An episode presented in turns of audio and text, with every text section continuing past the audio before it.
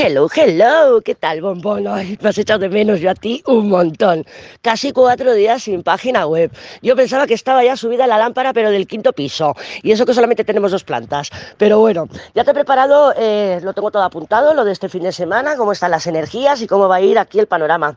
Y bueno, seguimos viendo que sí, que la Venus pues se va a estar sintiendo, además tiene, se perfecciona la cuadratura durante este fin de semana con Urano. Así que bueno, si te vas a hacer algún cambio de look, cuidado, cuidado que cuando implicado Urano, nos apetece hacer cambios de look para mostrar físicamente los cambios internos que hemos estado haciendo, pero con Urano pues nunca se sabe, nunca se sabe. Además, la Luna va a estar en Libra, entonces pues razón de más, un fin de semana súper venusino.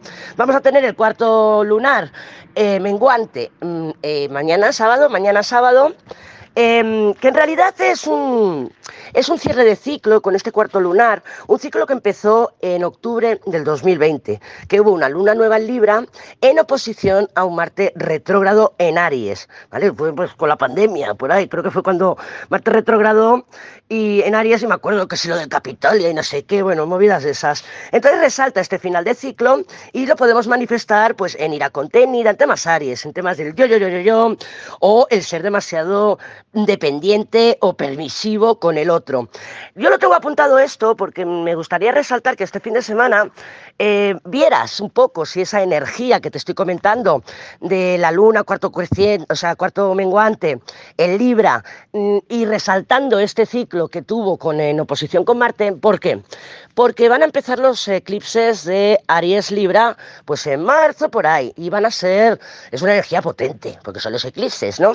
Que fíjate que este año 2023 tenemos dos eclipses en Aries Libra y dos eclipses que son los últimos de Escorpio y de Tauro. Entonces, para ver realmente cómo podemos tener la probadita. Acuérdate que la luna es una chivata, entonces podemos tener ahí como un, un pequeño spoiler de cómo vamos a manejar esta energía con los nodos en Aries y en Libra. Estará el nodo norte en Aries, ¿eh? que nos van a llamar a, es una energía que nos llama más a, a más a, ser más independientes, a ser mm, más independientes o menos dependientes del otro, o sea, no tan Libra, ¿no? El nodo sur es el Libra, entonces es que no seamos tan... Eh, Libra es un signo o una energía, yo soy de Libra, que lo sabes, entonces tenemos una tendencia a complacer al otro, tenemos una, una tendencia que como no me gusta el mal rollo, pues ala, no discutimos, me lo callo, me lo trago, esto y lo otro, ¿no? Entonces mm, vamos a tener que soltar un poco más eso y ser como más individuales, ¿no? O sea, somos dos en una relación, somos tú y yo en una relación, no eres tú y luego tú, y después tú también, no, no, no, no. Entonces, a ver cómo lo sientes este fin de semana para que puedas hacerte una idea, pues de cómo lo vas a manejar en esta serie que va a empezar en marzo abril. En marzo abril tengo los lisos por ahí apuntados. No sé, porque como he estado tan estresada, no sé ni dónde tengo nada. Eh, pero sí, el primero ya es en marzo, creo. El, primero de Aries. Lo que pasa es que no estará el nodo en Aries todavía, pero bueno, estarán ahí muy, muy cerquita. A ver, ¿qué tenemos? La luna en Libra, fin de semana venusino. Sí, tenemos a Urano por ahí dándonos un poco por culo, pues queriendo ser más independientes, más objetivas, que nos viene fantástico, nos viene fantástico para trabajar esta energía.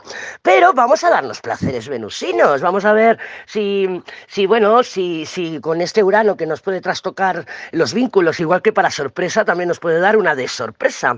Pues vamos a hacer, pues, redecorar nuestra casa, nuestros espacios, danza, baños de espuma, temitas venusinos, ¿eh? para socializar, también fantástico.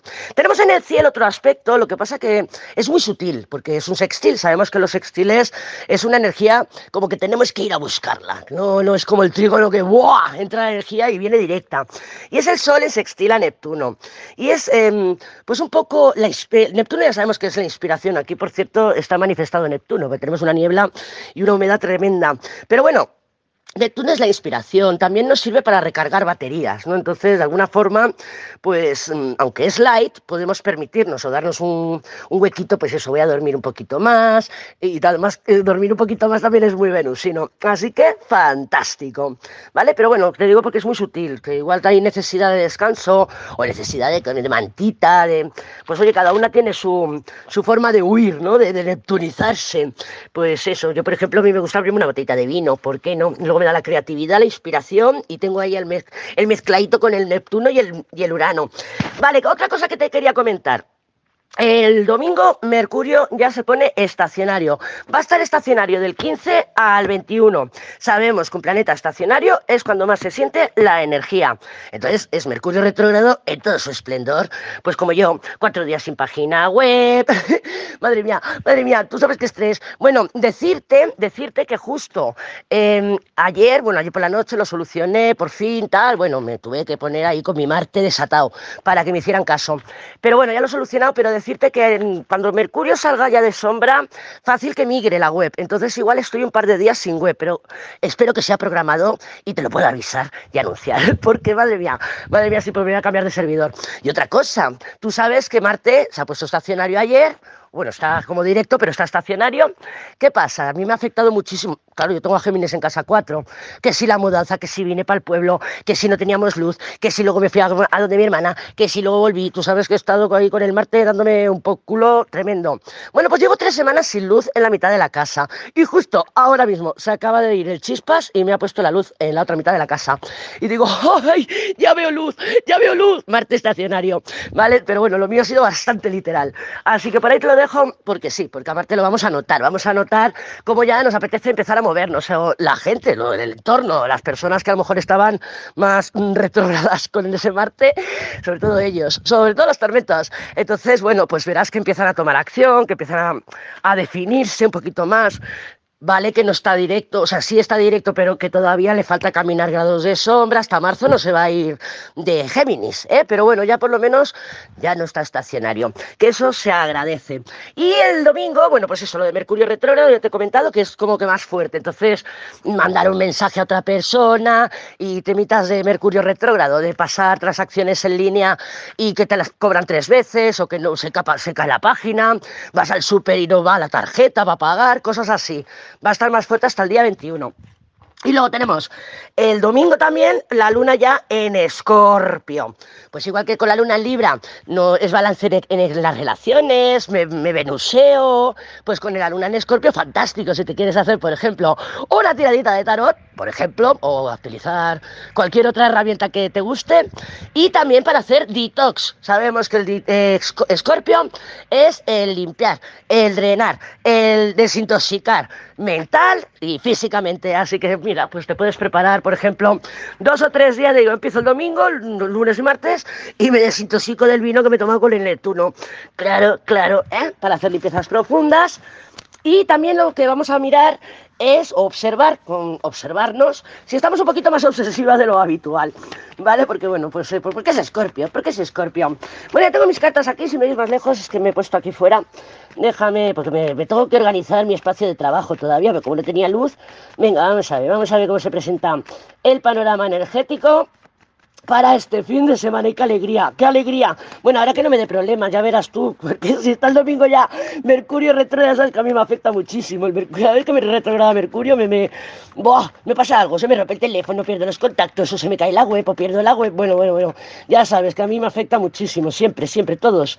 Bueno, pues vamos a ver, intentaré dejarlo todo preparado antes del domingo.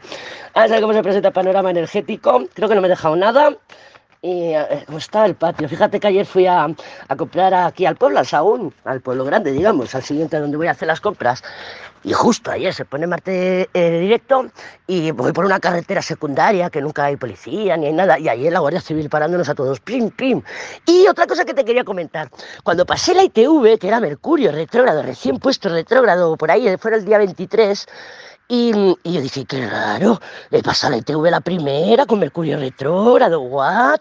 Y tan tranquila. Y justo ayer me paran y me dicen, tienes la ITV caducada.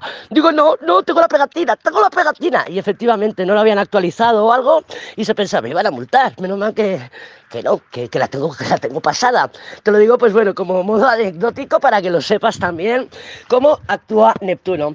¿Qué tenemos para este fin de semana? ¿Cómo no? ¿Cómo no? La torre. La torre la tenemos en la energía subliminal, la última, ya sabes que a mí me encanta mirar la última carta. Bueno, pues claro, la torre es muy, muy uraniana.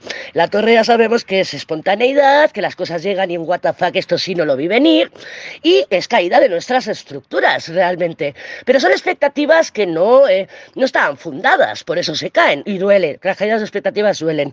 Pero bueno, una vez que nos recomponemos, pues sí, vemos o encontramos otras soluciones o buscamos otras alternativas que nos van a funcionar. Em, como está el mago muy cerquita de esta torre, a mí me da la sensación que esto es Mercurio retrógrado, ¿vale? El, mago con, la torre, digo, vale, vamos a tener problemas con Mercurio retrógrado. Cuidado, cuidado con la información, porque fíjate que tanto la emperatriz, tanto como el juicio y tanto como el mago, son energías de comunicación, de expresión. Y con la torre, pues fácil que no quieras que se entere, yo qué sé, la Pepi de y le mandes un mensaje a la Pepa y se lo llega la Pepi y se entere de todo. Son cosas así, ¿vale? Pero bueno, la emperatriz sabemos que es una energía espontánea, muy Venus, ¿no? espontánea, compulsiva, divertida, expresiva. Y con el juicio y el mago, pues podemos tener la posibilidad de conocer a alguien completamente nuevo. Claro, con esa torre tiene que ser alguien completamente nuevo, pero con tonalidades uranianas. A ver, la Venus cuando habla con Urano, aunque estén en cuadratura, eh, sí que es muy positivo para conocer gente nueva, ¿vale? O sea, que tener una nueva persona, pero en modo flechazo total. Y además el juicio nos hablaría de flechazos también. Entonces, de modo flechazo total. Lo que no es tan buena, la Venus en cuadratura con, con Urano, Urano todavía está retrógrado, hasta del día 22 no se pone directo es para relaciones ya establecidas, ¿vale? Pues que a lo mejor necesitan un poquito de pimienta esas relaciones o sentimos que nuestra pareja no está en la misma página que nosotras, ¿no? Es decir, bueno, parece que aquí hay un desbalance o hay un descuadre o a lo mejor me tengo que tomar dos cervezas para ponerme, para entender lo que me dice o lo que quiere, ¿no? O sea, para, para, para leerlo, para leerlo o para que te lean a ti.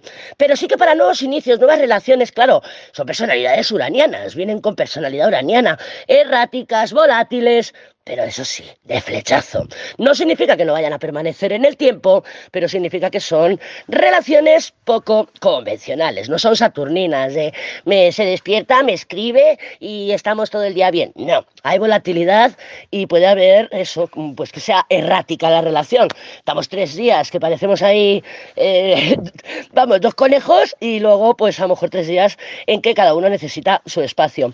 No hay nada malo en ello, es, el tema es cómo lo gestionamos nosotras. Porque si somos bastante escorpionas, pues necesitamos posesión, posesión, control, dependencia, que ya te digo que lo vamos a empezar a trabajar a partir de marzo-abril, que empiezan los eclipses en Aries Libra.